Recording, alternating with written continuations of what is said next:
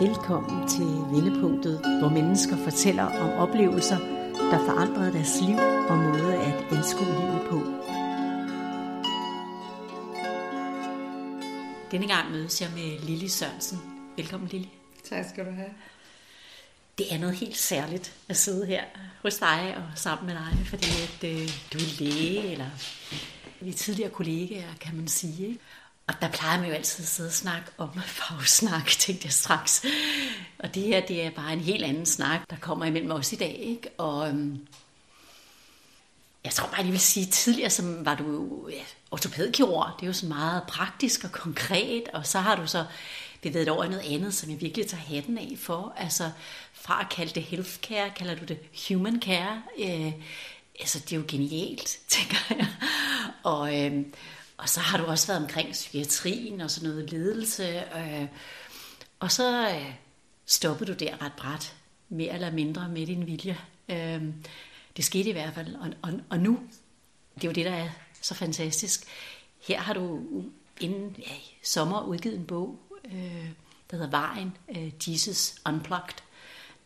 At tænke at stå frem på den her måde, det er slet ikke sådan noget. Altså jeg kender ikke andre læger, der står så åbent frem med, hvad skal man sige, med deres åndelighed, eller med at gå ind i det felt. Det er jo virkelig fremmed. Det må du tænke, jeg forestiller mig. Du var også meget erfaret dengang, du var læge. Så jeg er nysgerrig på, hvad der har ført dig til det her, og hvordan den er fremkommet, den her bog.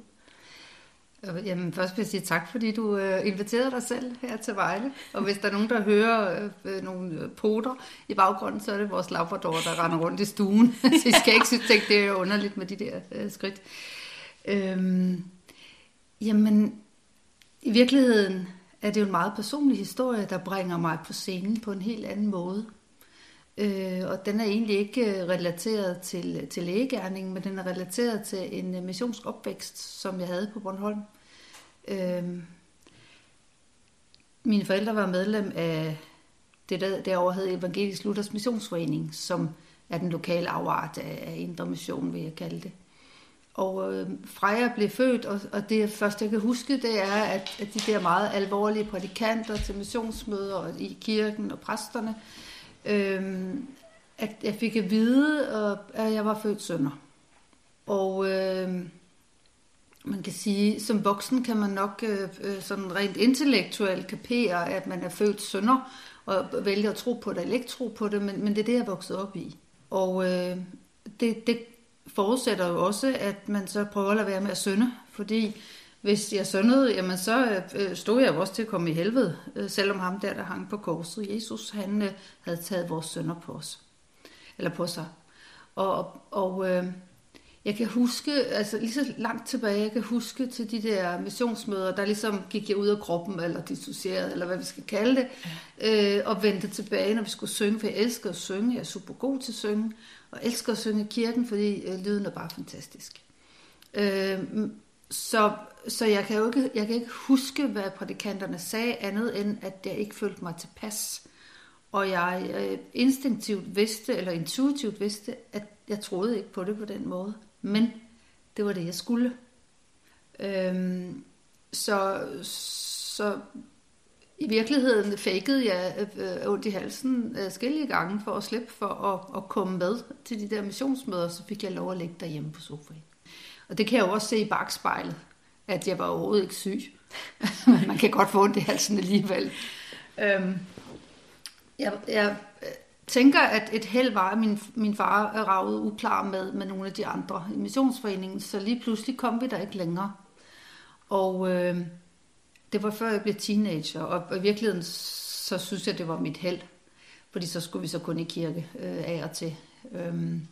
Men det der brændemærke, som jeg kalder det med at være født synder, det gjorde et eller andet ved mig. Og det gjorde i hvert fald det, at jeg holdt religion ud i strakt arm, og kom der kun til de lejligheder, som kan man sige, den almindelige dansker kom, og det var til jul, og hvis der var begravelse eller bryllup. Og så glemte jeg ført alt om det, fordi jeg blev så optaget af at være dygtig. Og det var den måde, jeg fik anerkendelse på hos mine forældre, det var, at jeg var dygtig. Og det er jeg rigtig dygtig til at være. Og man kan sige, at jeg valgte selv og ville læse til læge. Jeg har altid ville være ortopædkirurg, jeg ville være idrætslæge, og det ville jeg fra starten. Så den vej, den har været snorlige i forhold til at vælge og være enormt heldig og finde de steder, hvor jeg følte mig godt tilpas. Og fordi albuerne også var der, og fordi jeg var så nysgerrig og interesseret, jamen så flaskede det sig i forhold til at forholdsvis hurtigt få en, det hed en kursusstilling dengang, nu hedder det en hoveduddannelsesstilling. Og allerede da jeg nåede dertil, der var jeg erfaren til at operere og artroskopere, og det var simpelthen, det var, så når du siger det der tekniske, jamen, men det var der, jeg følte mig hjemme. Jeg gik efter at blive korsbåndskirurg og brød jeg knæ, men det var så omkring 99 eller 2000, der fik jeg så tilbudt en stilling i Horsens i Skulder et år, som et led i at blive overlægemoden og kvalificeret. Og så fandt jeg ud af, at det der med skulder, det var kan man sige, et helt andet kald end det med knæ. Så jeg gik på med krum hals og kunne se, at jamen, det var simpelthen vejen for mig som ortopædkirurg. Og så fik jeg så muligheden for at lede skuldersektoren og blive ansvarlig for skulderkirurgien på Vejlegive sygehus, som det hed dengang. Og det var jeg fra 2003 til 2016 og byggede det op. Og man kan sige, når du siger healthcare og human care, så var det faktisk noget af det, som var omdrejningspunkt med et tværfagligt team og med fysioterapeuter og kiropraktor og psykomotorisk terapeut og superdygtige sygeplejersker. Mm. Så det var ikke sådan det der klassiske. Så allerede der, så var jeg lidt prøvede at bygge noget anderledes op sammen med de gode kollegaer. Og derfra, jamen, så bliver jeg headhunted til noget ledelse. Jeg har været klinikchef for rygkirurgien i Region Syddanmark.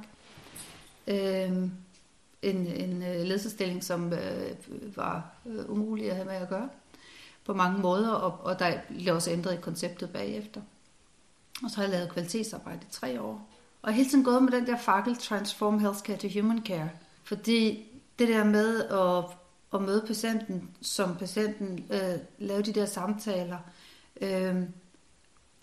se det mere sådan, kan man sige, bredt og holistisk. Det var min vej i mange år. Mm. Og så out of the blue, så blev jeg headhunted til at være ledende overlæge i psykiatrien. Og det var et ledelsesjob. Så det var ligesom gift ved første blik. Og så kan man selv regne ud, hvordan det gik. Men jeg har ikke noget nag, eller jeg skulle også, fordi det der så skete, det var, at det var i september 2020, da der var gået et par måneder, og jeg havde gravet haven og ligesom ryddet op sådan i krogene og ligesom fundet ud af, hvad skal jeg så? Så er det, vi er over i bogen, som jeg på det tidspunkt ikke anede skulle være en bog. Fordi det kom til mig en dag, gad set, om Jesus kunne skrive til mig. Hvilket jo for nogens ører kan være fuldstændig volapyk og voldsomt mærkeligt. Og det kom bare i dit stille... Eller? Men det kom i mit stille sind, gad set om. Og jeg var lige startet på de 12 hellige nætter hos Marie Britt Ulrikkeholm. Og der havde jeg nemlig været et par gange tidligere, tilbage i 2014 og 2016, tror jeg. Og der havde jeg, og jeg havde faktisk allerede i 2008 haft... kan man sige, energetisk møde med Jesus, og igen der i 14. Men der havde jeg lagt det ned igen, fordi det kunne jeg simpelthen ikke forholde mig til. Okay. Så den havde ligesom været mig, altså energien og kontakten var marineret gennem et årti. Mm. Og da jeg så kommer til at gå hjemme, så kommer det her, gad set, om Jesus kan skrive til mig. Så jeg satte mig ned med min notesbog en formiddag, en helt ny notesbog jeg havde, og en ganske almindelig blyant. Og så starter jeg med at skrive det, der kommer til mig. Ja, Jesus ønsker at fortælle dig, og så skrev jeg til at være færdig. Så jeg skrev en god side. Og så tænkte jeg, det er egentlig meget fornuftigt, det der står. Så du var bevidst ind i det samtidig med, at du skrev? Ja, fordi den måde, brevene er kommet dagligt i over 3 år nu, stort set dagligt, det er, at jeg hører brevene uden ord. Altså jeg hører det, der skal ned, det, der kommer ud gennem blyanten. Mm. Nogle gange kommer et klarsyn på, hvor jeg ser noget af det, og det supplerer jeg med. Men jeg hører det, og jeg skriver, og når energien er færdig, så brevfærdig. Mm. Så jeg redigerer ikke i det. Jeg skriver det, jeg skriver. Ja. Så den ene dag tog jo den anden. Der det er den 3. november 2020, jeg startede. Og jeg skrev, dag efter dag det der lille brev. Og så læste jeg det faktisk op på video foran mig selv, for sådan ligesom for at få det ind, få det implementeret. Hvad var det egentlig, der stod? Så jeg kunne sådan reflektere over det. Og jeg fik så, efter der var gået et stykke tid, at vide, jamen det var ligesom min ørkenfase. Og da vi når til februar, jeg tror det er den 2. februar, der kommer der et brev. Og det er egentlig de første, det jeg kalder skyggehuler, vi renser, det er frygtens hule. Så der er jeg klar, altså efter de der 3 måneder, der er jeg simpelthen klar til at tage fat på den urfrygt, som hele mit liv har ligget og skvulpet ned under alt andet. Frygten for at blive straffet for noget, jeg ikke ved, jeg har gjort. Okay. Så det her handler ikke om, hvad mange kalder imposter syndrome eller alt muligt andet, for jeg har været rigtig god til at være dygtig og vidst det og haft selvtilliden til det. Men det her er en understrøm af imprinted fear. Nu kan jeg ikke lide et dansk ord, men det er simpelthen blevet påduttet mig, at jeg skulle være bange for at synde, fordi så kom jeg i helvede. Og det var så voldsomt, at lige meget om jeg var overlæge og alt muligt forskelligt, så syndede jeg jo også i forhold til mine forældres tro ved at blive skilt og gifte mig igen med en mand, der var blevet skilt. Så min far mente i 2011, tror jeg det, eller 12, at jeg var ikke bedre værd, end jeg skulle skyde til Gud. Ui. Og det mente han. Så det sidste år af vores forhold, det var ikke noget kærligt far- og datterforhold på den måde. Altså der var lyder ligesom kørt, at vores kommunikation var ikke på samme måde. Fordi der forstod jeg endelig, at jeg troede simpelthen ikke på det. Jeg troede simpelthen ikke på, at som jeg var, at så skulle jeg straffes i helvede, og ikke bedre være end blive skudt af Gud. Altså sådan i overført betydning. Så han gav mig jo virkelig en kæmpe gave med at få mig til at forstå, at det her, det skal jeg have ryddet op i. Men der går jo alligevel, fra 2012 til 20, der går de der 8-9 år før, at jeg så får ryddet op i det. Fordi der var jeg klar. Jeg havde tid. Så jeg får fat i frygtens hule, og jeg ser simpelthen at drager nogle slanger, og jeg ser det for mig, og de gider jo dybt set heller ikke være der, fordi hvorfor i verden skulle jeg holde dem fange. Så jeg får sluppet fri, og der sker noget energetisk i forhold til, at jeg ligesom har sluppet frygten for at blive straffet for noget, som jeg ikke har gjort. Så det er en kæmpe befrielse. Så brevene,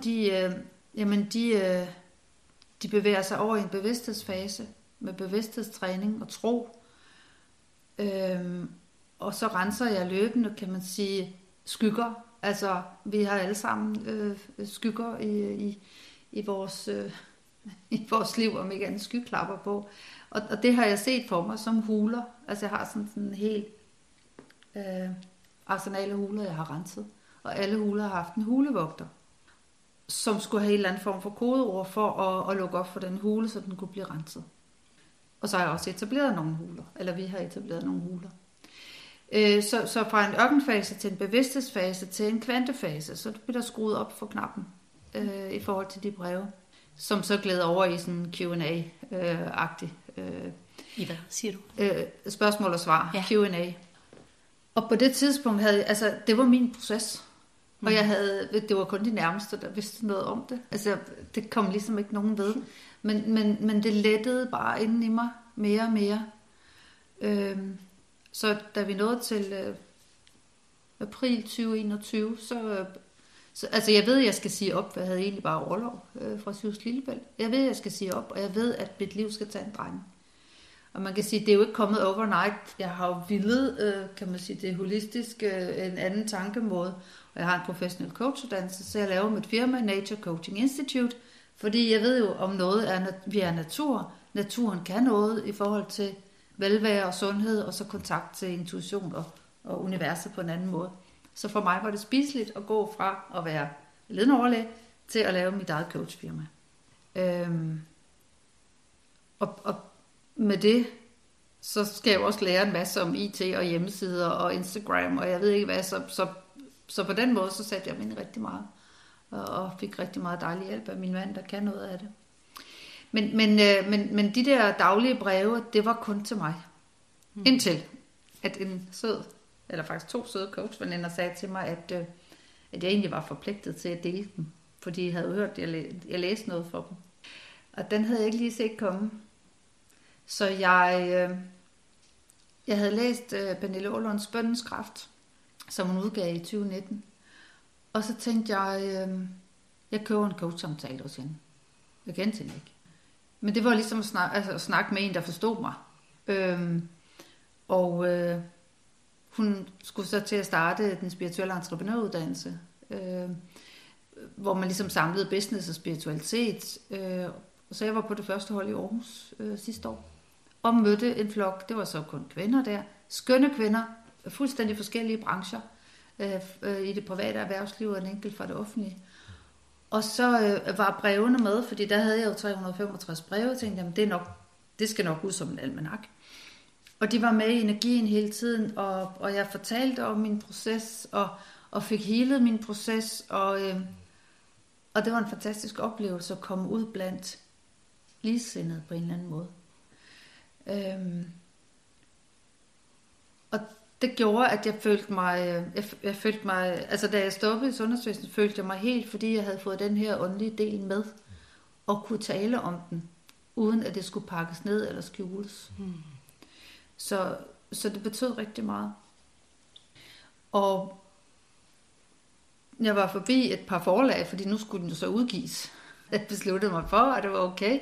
Og Jesus blev først smidt på banen sidste sommer, fordi jeg havde godt nok startet med at lave på Facebook ugens kanaliserede brev, hvor jeg læste de der breve, men jeg fik vist nok aldrig fortalt det der ord Jesus, fordi jeg skulle også lige selv mærke det der, fordi jeg ved jo godt, jeg kan jo tydeligt se, hvis folk tænker, men helt ærligt, eller det er bare for langt ud, eller... Og så er der bare det, hvor det er fuldstændig normalt for, som kommer og siger, jamen jeg snakker da også med Jesus en gang, men okay, så jeg er ikke alene. men fordi at det, jeg er opvokset i, har været så markant anderledes. Så der kom Jesus op på banen. Og så måtte jeg jo ligesom stå ved det. Og der er faktisk et af brevene, som mit yndlingsbrev, som hedder Mine aftryk. Og der står noget i retning af, at der er forskel på mod med frygt bagved og mod med styrke bagved. Og jeg har altid været modig, men der har ligget den der understrøm af frygt og kampe. Og jeg var anderledes, alt det der. Men nu går jeg ud med mod med styrke bagved. Det er en helt anden energi. Det føles helt anderledes. Så jeg var klar til at stå ved det. Og derfor så var jeg jo enormt lykkelig for at Lemuels book i Aarhus. Jamen der var simpelthen hul igennem her i foråret, og jeg får afleveret manuskriptet, og vi får det tematiseret. Fordi for mig er det her, hvis der skulle være en anden overskrift, sådan personligt for mig, det er transformation. Altså jeg har simpelthen transformeret det, jeg blev påduttet af religiøs tro, til at være i kontakt med det, jeg virkelig tror på. Og det, jeg har gjort, det er, at jeg har skubbet alle dogmer og alle mulige til side. Jeg har ikke læst i hverken det ene eller det andet. Jeg har simpelthen stukket sugerøret op til energien, og det, jeg kalder Jesus, og det er jo det, jeg ved, det er, men jeg kan ikke bevise det på bedste naturvidenskabelige måde, men jeg ved, at det er det, jeg får ned. Og da jeg kommer i kontakt med Lemuels book, så tematiserer vi det i tro, tillid, tilgivelse, tålmodighed og taknemmelighed. Så ligesom de 5 T'er-agtigt. Og for mig er det så transformation. Og bogen har jo skrevet sig selv. Den har, man fraset et par kommafejl og stavefejl, jamen, men så har han skrevet sig selv. Så det var ikke sådan noget med kæmpe redaktionsarbejde, eller jeg har udvalgt de breve, som passede. Der er cirka 300 breve i bogen.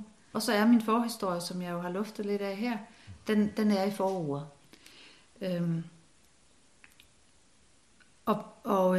Og stå med min lille bogbaby i hånden, det var helt magisk. Fordi det er jo min historie. Ja. Og hvad andre synes om, det må de fuldstændig aldeles selv om. Mm. Men det er noget, jeg har oplevet. Jeg har gået vejen. Og derfor kan jeg dele den. Jeg har ingen som helst mening om, hvad læserne skal synes, eller hvad for nogle ord, de tager til sig, eller om de synes fra den ene ende til den anden. For jeg ved godt, at det der ord Jesus, det er imprintet i mange, at så skal man tro på lige præcis på den måde, og så kan man ellers strege skriftsteder ud fra Bibelen. Men jeg ser det på en anden måde. Så jeg ser, kan man sige, urdelen af det, og ikke noget andre har skrevet ned eller fortolket gange mange. Ja, for du er jo ikke nogen religion nu. Altså, du har ikke noget tilhørsforhold, religiøst tilhørsforhold. Men det er en ret voldsom titel også. Mm. Kan jeg forestille mig, at du har... Altså det her med unplugged, ikke? Altså disconnected, eller... Altså... Men unplugged er jo ligesom, hvis man spillede akustisk musik uden al mulig forstærkning, eller al mulig mærkelige ord, der kommer til mig. Men alt det der, man kan ændre på, eller gøre ved, altså det er virkelig...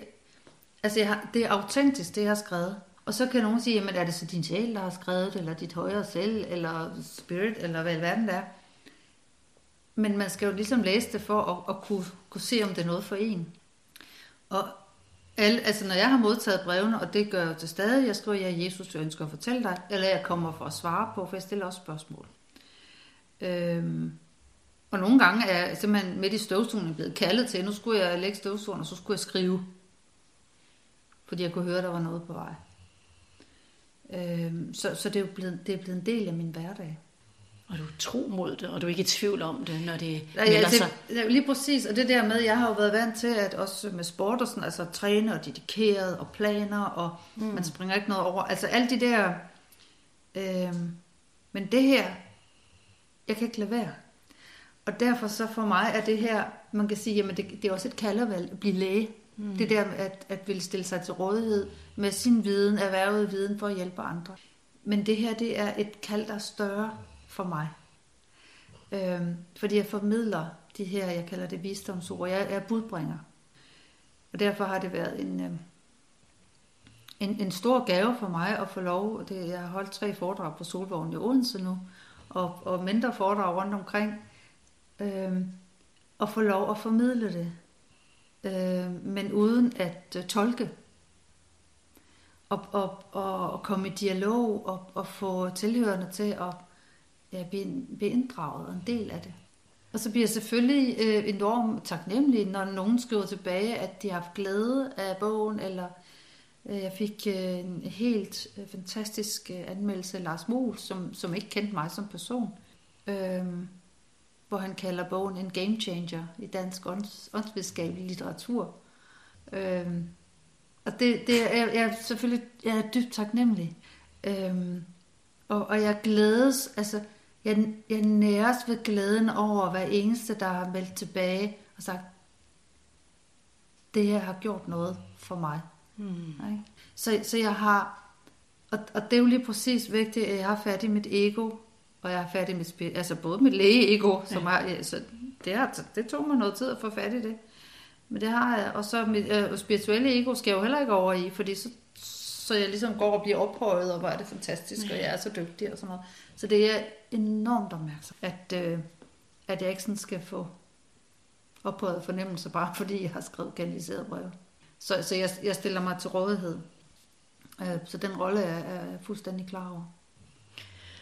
Så når du skriver dem, kan du så føles det så anderledes i dig? Altså sådan et... Altså selvfølgelig er det jo, når man sætter sig ned for noget, så er man jo fokuseret og dedikeret. Det i sig selv gør jo noget, men fornemmer du noget andet, eller er der noget, du kan beskrive? Hvordan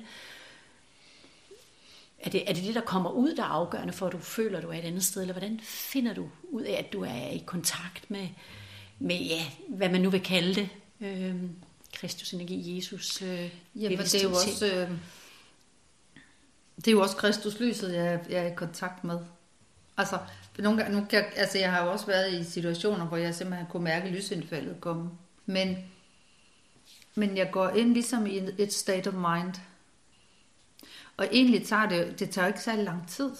Altså, det er jo ikke sådan, jeg sidder i timevis. Altså, måske tager det mig 5 minutter at skrive et brev max. Mm. Fordi når jeg er i flowet, og jeg kan mærke, at nu er det nu, og jeg skriver, det, altså på engelsk hedder det freewriting, eller intuitiv skrivning, altså kan man sige selve teknikken. Men når jeg er i flowet, så er jeg der, og jeg er bevidst om, jeg er der. Mm. Og så er verden ligesom lukket ude. Mm. Men jeg laver ikke sådan en masse ritualer, at så skal jeg gøre det ene og det andet og det tredje for det. Altså jeg kunne lige så godt sætte mig ned på græsplænen med papiret og få det sammen ned. Mm.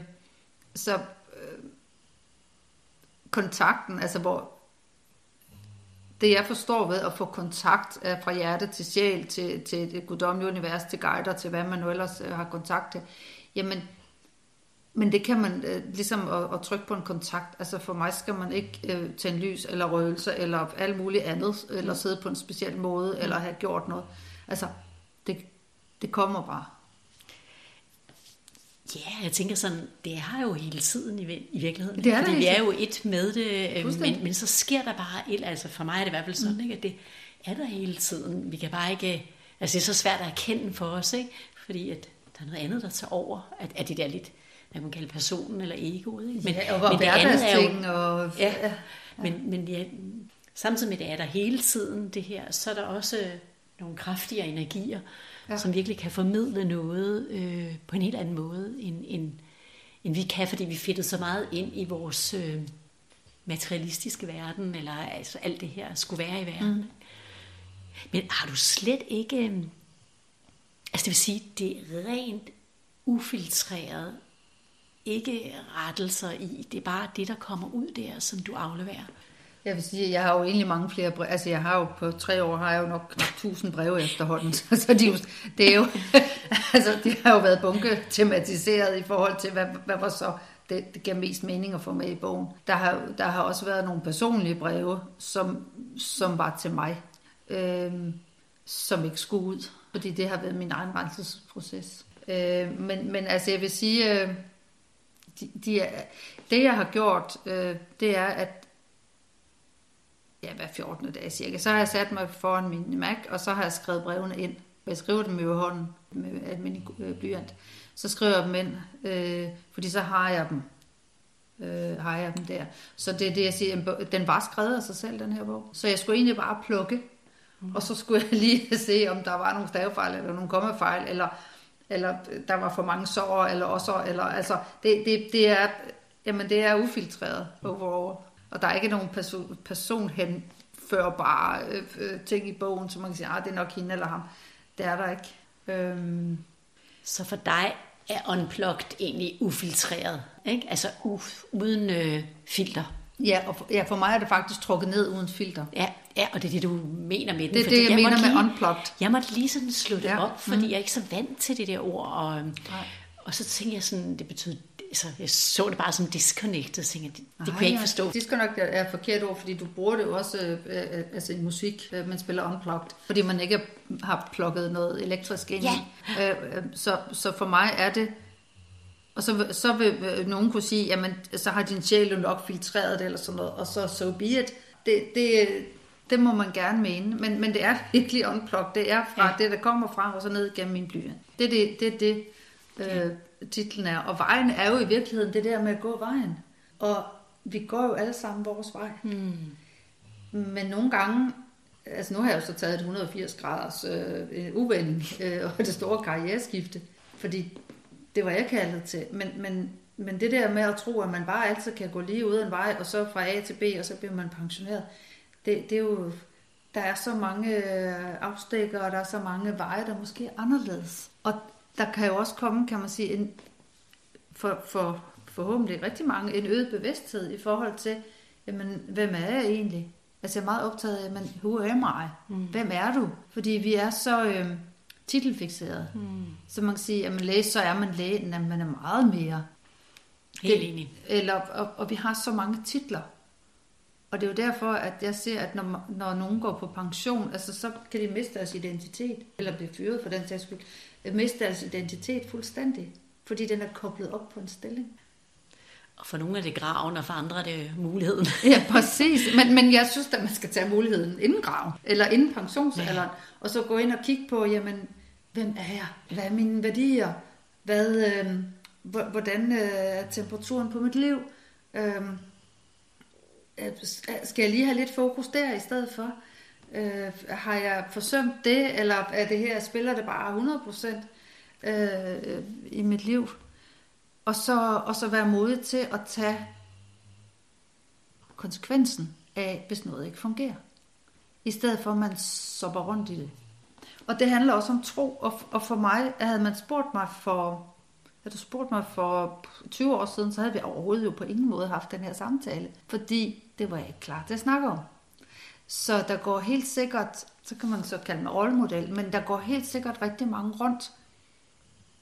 Og det ved jeg, fordi når jeg holder foredrag, så kommer nogen og fortæller, at mine forældre oplevede det og det. Og, altså, så man kan spejle sig i det her, at man er blevet påtvunget noget. Eller det er i hvert fald ikke noget, vi snakker om. Nu så lad os da snakke om det. Hvad er Gud for dig? Hvem var ham der Jesus? Hvad tror jeg på? Hvad er intuition? Hvad har du set og hørt og fornemmet noget? Altså ligesom den der bevidsthedsøgning, som jo er i gang i verden. Med, nogen kalder det opvågning til nye dimensioner. Men det at snakke bevidsthed er jo heller ikke noget, man gør. Vi snakker det ikke i skolen, vi snakker det ikke på studiet, vi snakker det ikke. Og hvis man ikke kender sig selv i forhold til den del, så har man ufattelig svært ved at snakke med andre mennesker om det. Og der er bare et kæmpe behov for de der eksistentielle, åndelige, spirituelle samtaler. Ja, så meget. Og især inden for den verden, hvor vi kommer fra. Ja. Og det, der egentlig er lidt sjovt, det er, at et læger i grunden er meget intuitivt. De er på tro. Ja. De tror bare ikke på det. De tror, at det er... Altså, de har jo allerede dannet sig et indtryk af patienten, inden de kommer ind. Så kan det nogle gange være med for meget overrules på, men de har et øjeblikkeligt indtryk, altså de har et virkelig sanseapparat åbent til at bruge deres intuitive sans, men den er ligesom blevet tilsidesat, samtidig med, at der aldrig har været snakket om åndelighed. Jeg ved, der er noget, der hedder vist kristne læger, eller lægestuderende, eller sådan en, måske under studiet, ja. Ikke? Jeg har hørt fra nogen, men det har aldrig været en del af vores uddannelse, så det er jo en væsentlig del af det at være menneske, altså hvis det ikke er det hele, du kan man jo sige, det er begge dele, ikke? Men som altså, er væk. Altså, jeg vil jo gerne være fortaler for, at vi håndterer både kropssind og ånd. At det ikke kun er den kropslige del, og så kan vi så lige kigge på, hvad der går galt i sindet eller mindset, men vi er også åndelige væsen. Og den del er vi i min optik nødt til at tage fat på og snakke om. Og det er okay at sige, at jeg er ikke lige der nu, eller jeg tror ikke på noget, eller jeg har ingen fornemmelse, men så kan man jo bare sige det. Og andre kan sige, jamen jeg ser, hører, fornemmer alt muligt, eller får varsler, eller kan snakke med, hvem vi er. Og det er jo naturligt for dem. Men vi er så tilbøjelige til at fordømme andre, hvis vi ikke lige er ligesom dem. Jeg gør det forkert, vi ikke forstår. Det er i hvert fald sådan det, det var i hvert fald ikke sådan noget, der var velkommen på lægestudiet, og det var så fjernt, altså det var slet ikke en del af det, ikke? Tænker jeg bare sådan, men altså der er jo begyndt med, kan man sige, åndelig omsorg, hvor man er begyndt at snakke om de her ting, men altså det er bare vigtigt, det er vigtigt, når vi skal kunne have samtale med andre mennesker, at vi selv er hjemme i os selv, og ved, hvad står jeg for? Fordi når man ved det, jamen, så kan man også rumme andres forskellighed. Og vi kan gå ind i eksistentielle spørgsmål, hvilket patienterne jo i virkeligheden har brug for. Altså, ja, ikke? Altså, for hvem er du, og hvor er du, og hvad sker der, når du dør? Og hvad har du brug for? Og hvad forestiller du dig? Og vi kan også, altså man kan også snakke om, jamen, tror man på et evigt liv, eller tror man kommer igen, eller tror man på helvede, eller altså hvad bare for at snakke. Bare for at snakke om det. Ikke? Så det ikke bliver forbudt, eller forkert, eller alt muligt. Eller tabu. Ja. Men jeg tænker jo ikke kun i patientrelationer, jeg tænker også i familierelationer. Ja, helt sikkert. Altså det hele i det offentlige rum. Fuldstændig, ja. Så nu har jeg jo så stillet mig ud med bogen. Altså her er jeg. Så det, og Jesus har også været på LinkedIn. Jamen. Og hvordan blev han modtaget det, og i øvrigt af dine tidligere kollegaer og sådan, hvis du har kontakt til dem stadig? Jamen der er nogen, der er enormt søde til at like, og så er der flertallet, som lader som om jeg ikke eksisterer. Og det må være sådan. Jeg vil super gerne ud og fortælle om det, og så ligesom kunne bidrage til snak om det her. Og så, altså selvom jeg ikke praktiserer som ortopædkirurg, så er det jo stadigvæk en del af over 30 år af mit liv, og jeg har min autorisation, så det er ikke, altså, det her, det er bare et andet kald, som er større. Og der kunne være, der gik nogen rundt, som stadig gerne vil være i systemet, men som gerne vil have den del med os, bare på en anden måde, men som ikke havde mod til det, eller ikke turde at sige, jamen, jeg har faktisk nogle andre evner. Og der er mange, der godt putter sig med det, tror jeg. Så Jesus har været på internettet, hvor på LinkedIn med opslag, fordi jeg er på alle platforme. Og alle spredhavler. Ja. Ja. Det er virkelig interessant.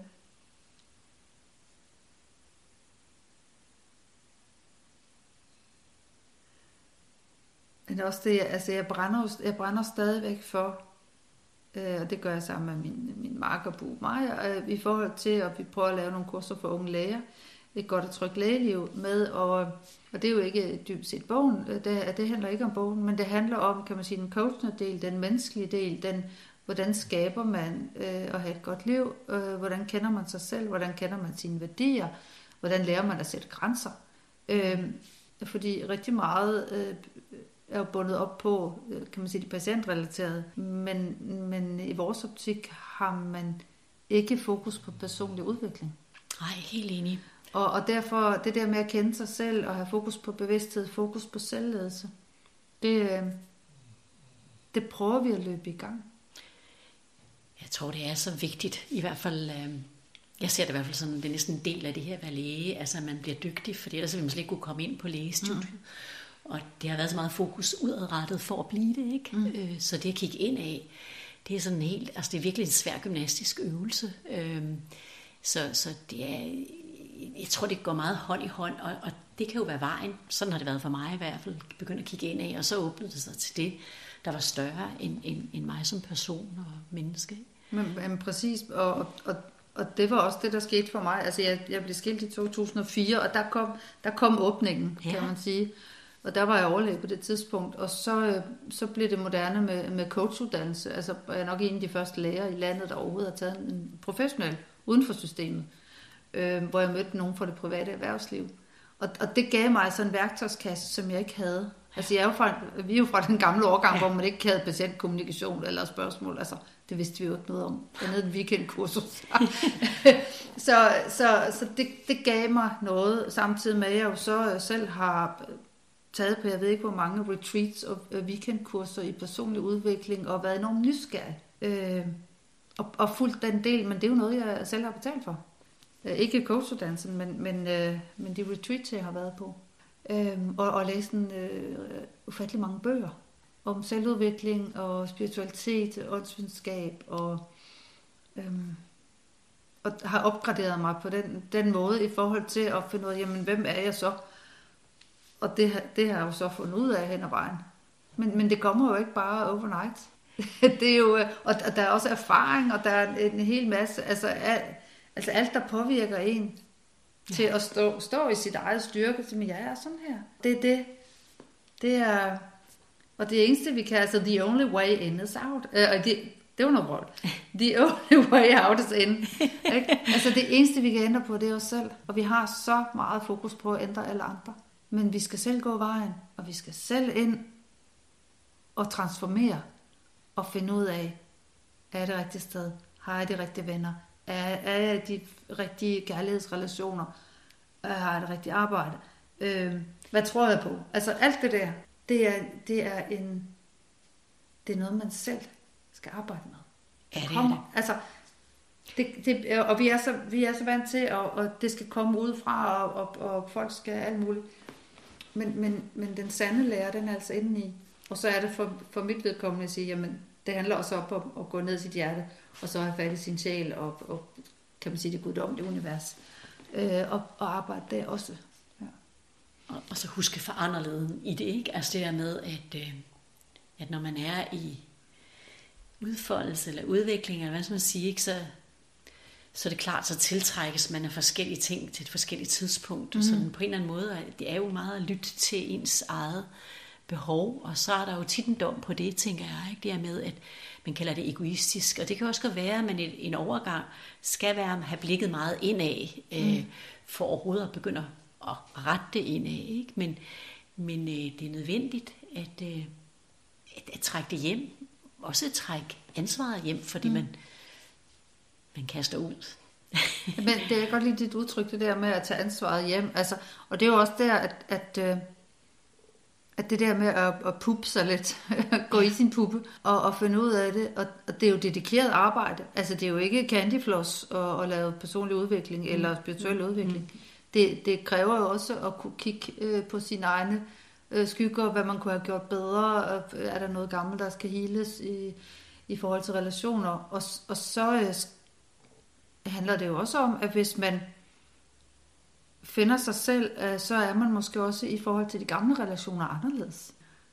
Så man ikke matcher helt på samme måde. Ja. Og så er det der, at gamle venskaber måske lige så stille siger ud. Men så kommer der nogle nye. Og det har jeg oplevet, at jeg sidder her og smiler, fordi det pludselig så kommer det. Ja. Og der er kommet 3-4 relationer bare den sidste uge, hvor jeg tænker, wow, dem glæder jeg mig til at møde igen.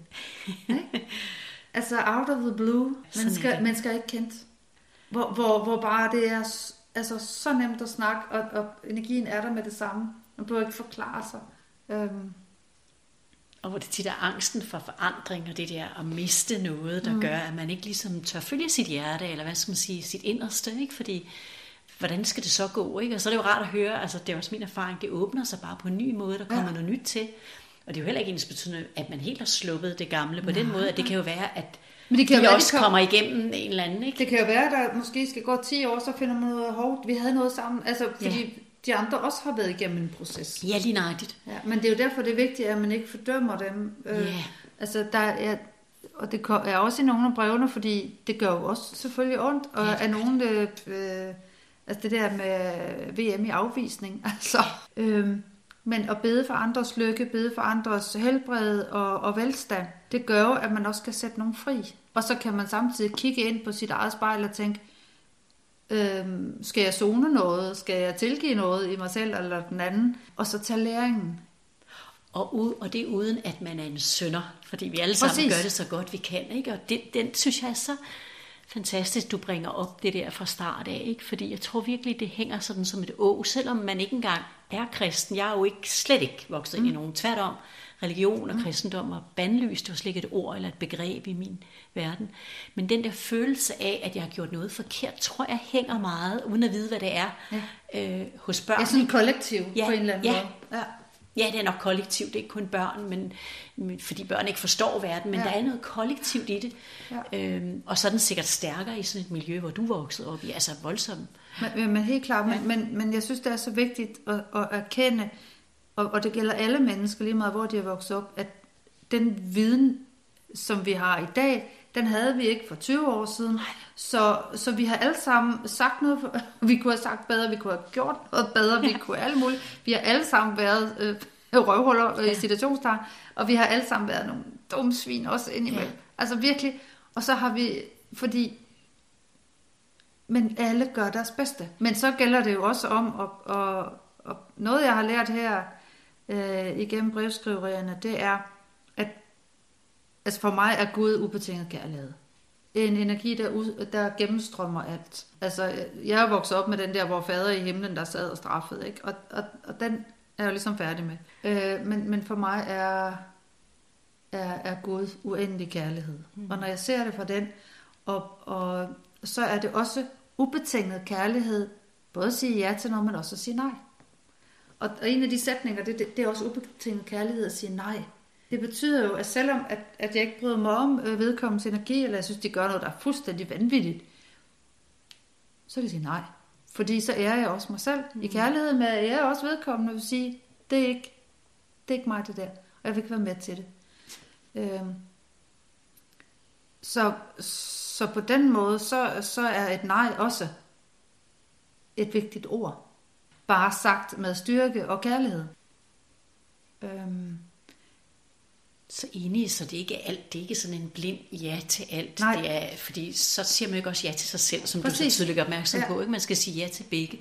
Og det vil jo indebære nogle, så længe man er her i en krop, nogle grænser. Ikke? Jo, og det betyder også nej til noget. Ja, helt klart. Så ligesom at få den del med. Så der er nogen, altså jeg får gang på gang nogle erkendelser, og kommer gang på gang også et lag dybere ned, i forhold til, i virkeligheden, jo dybere jeg har været i stand til at gå ned og rense og gøre ved, så har jeg også været i stand til at lukke endnu mere opad til. Og der ligesom er spændvidden er blevet væsentligt større. Helt enig. Ja. Og det er sådan, I ikke kan se mig, men jeg snakker med hænderne, ja. Og det har jeg altid gjort. Det er så dejligt levende. Ja. Ja, men det er væsentligt, det du var med, at det virkelig, man må virkelig gå ned for at kunne komme op, for at få spændviden med, og også for at, hvad kan man kalde det, altså tilgive det liv, og så igen, som om der er nogen, der skal stå og tilgive, men altså slut fred med det, der har været, om det er ens eget, eller det er jo svært at sige, hvis det er, når det er, det spiller sig igennem. Men jeg tænker også, det er vigtigt, hvis man skal, hvis man har gjort noget, der ikke var okay, og så, jeg kan godt lide ordet zoner, altså zoner simpelthen sin brøde, fordi man ved godt, bagudrettet, det var forkert, eller måske ved man det, mens det er. Så kan man sige, at nogle gange kan man jo nå at få sagt undskyld, men i bagkundskabens fantastiske lys, jamen, så må man zone det energetisk, og så tilgive sig selv, fordi man ikke bare er klogere, men vide, at det kommer man aldrig til at gøre igen. Ligesåvel som nogen gør noget, så må man jo... man kan sige tilgive dem, fordi så heller ikke ved bedre, men så er det det der ord nej, der kommer ind over. Det er så vigtigt. Så man ikke bliver kørt over, eller trampet på som dørmål, eller det der er værre. Så på den måde, så er der nogle kommunikative ting, som jeg i hvert fald også lige har bidt mærke i de her breve, som har været vigtige for mig, i forhold til at ikke at rette ind, som jeg var opdraget til, men stille spørgsmål ved, om det nu er rigtigt i mit univers. Ja. Så på den måde er der også kommet en markant skift i, at det virkelig stod frem med det her, ikke? Og jeg har heller ikke på noget tidspunkt haft klamme håndflader op, eller været, haft seneskræk ved at stå frem med det her, fordi jeg er det, jeg står frem med. Altså jeg er simpelthen budbringer af det her, og derfor så står jeg fuldt inde for det. Og jeg svarer enormt gerne på spørgsmål i forhold til min proces og det, der er oplevet. Så det har egentlig bare, det har udviklet sig i takt med, at jeg har lavet det her. Jeg kan så godt lide dit ord, budbringer. Forstår du ikke, at alle kunne være budbringere? Eller er vi ikke alle bare budbringere af noget, hvor vi tror, det er os, der ejer det, når det er særlig godt, og så ejer vi det ikke, eller vi helst ikke ejer det, når det er særlig skidt. men på en eller anden måde. Jamen alle, i virkeligheden kan alle det samme, som jeg har kunnet, hvis man går ind i det. Og så kan man sige, at der er formentlig nogen, der er født til ikke at kunne det, eller er lukket ned. Men det er der også nogle af brevene i forhold til, at alle kan det samme. Og komme i kontakt med det, der er større end en. Så budbringer er jo egentlig, det er jo ikke sådan en ophøjet titel, eller en branchebeskyttet titel. Det er jo egentlig bare det der med, og lige så vel, når du har skrevet en bog, så er det jo også budbringer i det, du kommer med, eller andre kommer med. Ja. Fuldstændig. Så der er jo ingen af os, der er andre mennesker. Og der er ingen, der kan sige, jamen jeg er den ene og den anden. Nej, jeg er min sjæl i min krop, og det er det, jeg kommer ud med. Og det, der er kontakt med. Og det er så, for mig er det så Jesus, jeg har kontakt med også.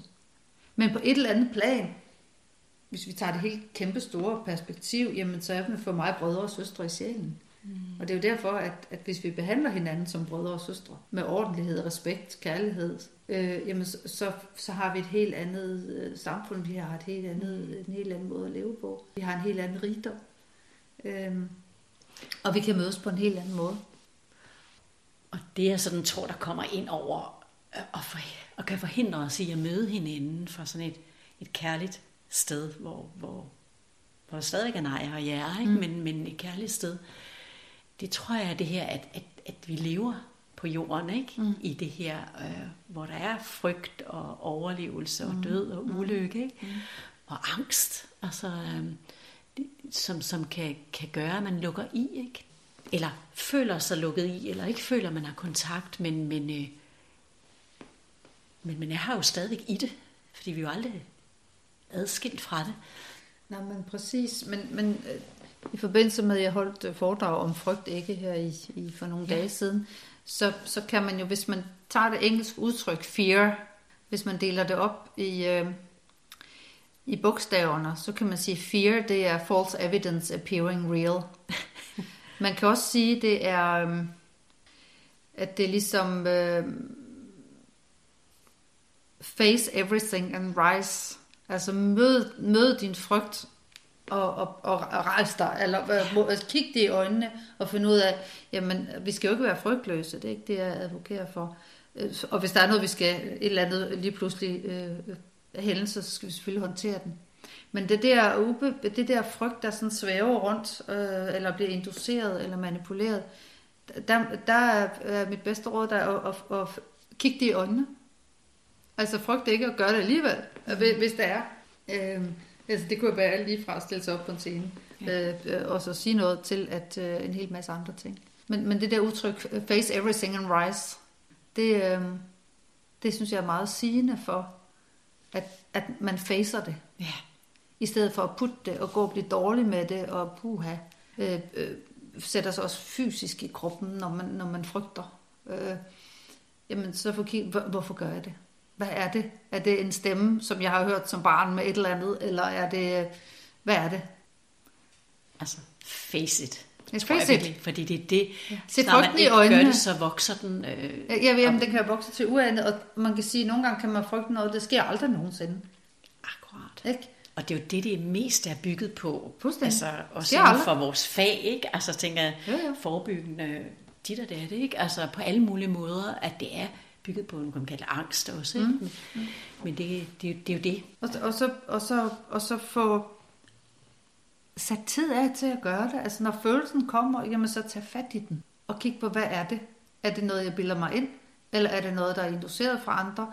Er det et gammelt mønster? Kan jeg lægge en handlingsplan? Altså, skal jeg give det hele op til universet og Gud, eller hvad jeg ellers tror på? Altså, I surrender. Altså, det er så kraftfuldt at tage fat, ligesom jeg så endelig fik fat i den der frygtens hule, og den der urfrygt, jeg gik med. Det er, og det betyder jo ikke, at jeg ikke har plukket andre frygt op, og kan helt sikkert stadig dukke noget op. Yeah. Men jeg har ligesom givet mig selv et redskab til at enten bede om et svar, eller gå ind i at mærke og selv analysere. Det bliver så mere den mindset-delen, der kommer på os, men finde ud af, hvad er det her for noget. Jeg kan ikke lade mig tænke på, at vi jo kendt hinanden et stykke tid, altså, men mere sådan... Perfekt. Og jeg kan bare mærke, altså der er virkelig sådan sket en eksplosion i dig. Jeg tænkte, what? Hvad sker der lige hos Lilli? Jeg havde jo set din bog og sådan, ikke? Men der giver det så meget godt, når også fortæller det mere frygt. Altså der har virkelig været, det betyder så meget at se løven i øjnene, eller hvad man nu kalder det. Fuldstændig, fordi og jeg kan huske en af de første bøger, som jeg fik der i 2004-05 stykker, efter jeg blev skilt, den hed Se frygten i øjnene og gør det alligevel. Hvor en gav mig den, og den har jeg læst adskillige gange, og jeg har også sagt til andre, det var en god idé at læse den, men den gav mig virkelig noget i forhold til det der frygt, så det er jo noget, jeg har arbejdet med, men jeg får først fat i roden, da jeg begynder at skrive de her kanaliserede breve, da det går op for mig, det er der, den er. Og så kan man sige, jamen så er frygt måske bare i virkeligheden en illusion. Ja, altså jeg skelner lidt imellem angst, hvor det er meget, hvad vi fortæller os selv, eller får fortalt, ikke, som vi så frygter, men det ikke er i virkeligheden, som så det ikke, den er ikke foran os, men frygt kan jo være godt, når man altså går ud i trafikken, eller jamen, hvad det præcis, nu er. Ikke? Det er præcis, altså, vi skal ikke være frygtløse. Nej, nemlig. Nej. Altså vi skal jo ikke bare gå over motorvejen, altså, det er jo fuldstændig vanvittigt. Men begynd at se, hvad det er, vi går og fortæller os selv og hinanden, og får fortalt og sådan noget, vi tror på det. Ikke? Og det er det også i bogen. Der er flere brevner, der handler om frygt, og frygt er en illusion, og i forskellige afskygninger, jeg har taget med. Og se, hvor meget vi er styret af det. Også, jeg tænker tilbage, vi skal udnytte det, at vi er læger. Altså to læger, der sidder her, ikke? Hvor meget man som læge er styret af frygt, fordi at dels er man de dygtige elever i klassen, og vil gerne gøre det bedst muligt, og frygten for at fejle. Præcis. Så der er også frygten for klask af medierne, af chef, af Sundhedsstyrelsen, bliver hængt ud i den offentlige galge, hvis man fejler. Frygten for, at et menneske dør, som har overgivet sit liv i sine hænder, eller man skader noget. Der er så meget frygtbaseret, som præger det her felt mere og mere, fordi der samtidig også er kommet meget mere skyld ind i vores, sådan ser jeg det, ikke? Pege en finger af, det er dem og dem og dem. Fordi det topper, inden det vender ind af, ikke? At vi må kigge selv.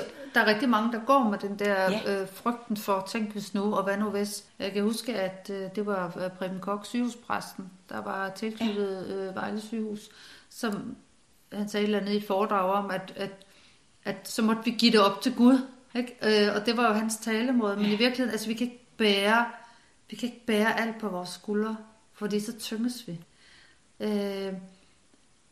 Og den der, jo mere åben vi er om noget, og i stedet for at blive udskammet, så få hjælpen til, jamen alle læger har lavet noget, som man kunne have gjort bedre. Ja, okay. Alle mennesker. Alle mennesker har gjort noget, og læger er også mennesker.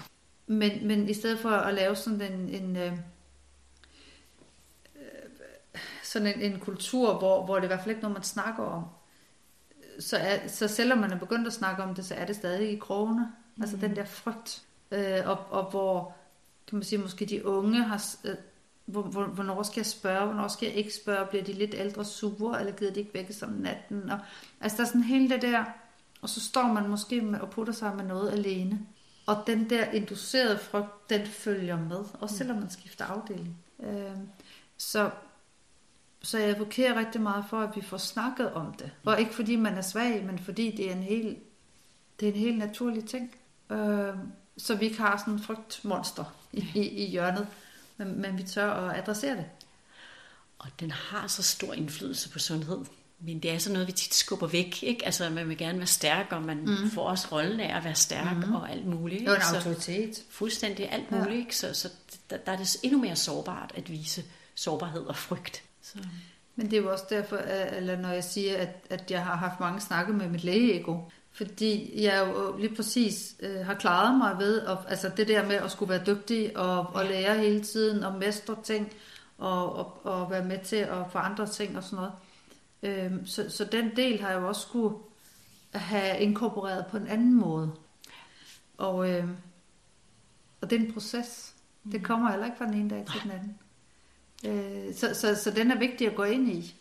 Det er godt, du siger en proces, fordi det giver også sådan ikke, at så må jeg bare lige gøre det. Nej, det er sådan, nej, det er ok, at det kommer lidt hen ad vejen, ikke? Men bare det, jeg begynder at sige det og kigge på det, ikke? Jamen præcis, det er også fordi for mange ting, sådan, og det kan selvfølgelig være en overbevisning, men altså det der ord læge, jamen, så ved man det, så er man alvidende og ved alt muligt om noget. Men vi har været enormt, i hvert fald i mit fag, været enormt specialiseret, og præsterende har været meget mere alvidende, men vi ved jo ikke alt. Nej, vel? Uanset hvad, så ved vi ikke alt. Der er ingen, der ved alt. Nej.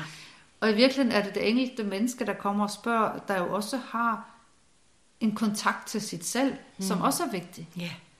Yeah. Så hvad er reelt? Hvad er frygt? Hvad er, altså, der er utrolig mange faktorer i det her. Ja, yeah. Det er der virkelig. Som er spændende, og som jeg synes er interessant at snakke om. Ja. Og det er dejligt, du siger, at patienten eller vedkommende eller personen, der kommer til en, jo også har sit selv. Så der sidder i virkeligheden to selver over for hinanden, som skal prøve at forstå hinanden. Ikke? Præcis. Så, og det gør det jo også lidt lettere for lægen, fordi så har lægen ikke ansvaret alene. Så. Præcis. Ja. Ja. Så det er fuldstændig rigtigt. Jeg har taget en U-vending 180 grader rundt. Men det er bare det rigtige for mig. altså det, altså, der er jo mange, der spørger, savner du det ikke? Savner du ikke at operere? Jamen, jeg har ikke opereret siden 2016. Jamen, savner du det ikke? Jamen, det gør jeg ikke. Du spørger heller ikke en badmintonspiller, der har, altså, savner du ikke spille kamp? Jo, det var dejligt at spille kamp, ikke? Men nogle gange så er man bare færdig, fordi der er noget andet, man har fokus på. Og det betyder ikke, at det andet var dårligt. Overhovedet ikke. Jeg har boltret mig på mange måder. Jeg er bare et andet sted. Så jeg har været klar. Så derfor savner jeg ikke. Og det ville jo være frygteligt at lave sådan en uvending, og så tænke, nej, jeg skal, det er forfærdeligt, og mit liv, og alt muligt. Men jeg har det ikke sådan. Det udstråler du også bare, at du er vel tilfast med, at du lyser. Ja. Det er dejligt at se. Ja. Hvad tænker sådan her til sidst, om der er et eller andet, du sådan lige blandede, eller måske læse højt, ja? Jeg tænker på, jeg har ikke forberedt mig på en side, men jeg tænkte, jeg kunne jo godt tænke mig at læse. Jeg plejer at sige til dem, der erhverver bogen, at hold den mellem hænderne, tænk på et eller andet, og så slå op på en side, for det er helt sikkert den, som du har brug for. Og nu skal jeg jo lige smage min egen. Og det er jo ret interessant, fordi jeg slår op på søndernes forladelse.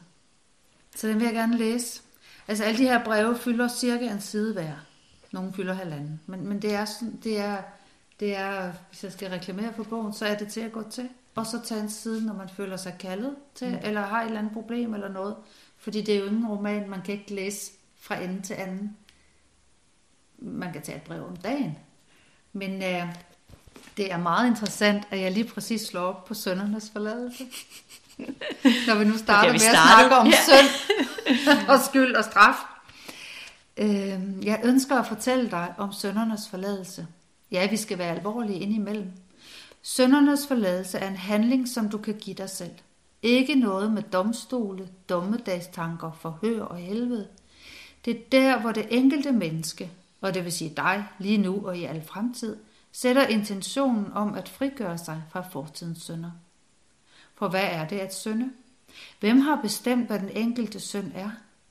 Når vi ser bort fra straf som et samfunds, en religions, en families magtredskab, så ved den enkelte udmærket, om de har syndet mod naturens lov. Om man ikke har været næstekærlig, har lovet, bedraget, begæret, foragtet, slået ihjel osv., som beskrevet i de 10 bud. Men alle synder skal være dig forladt, når du inde i dit allerinderste hjertekammer angrer, tager læringen med og sætter dig fri. Forlader. For at gennemgå din brøde. Lad. For at lade lærdommen bundfælde, og du kan lave et nyt handlemønster. Er. For at være den, du er. Med kærlighed at omfavne alle dine sider. Fra den ene yderlighed til den anden. Skygge til lys. Du er lyset. Bliv ved med at skinne. Det var syndernes forladelse. Tak. Velbekomme.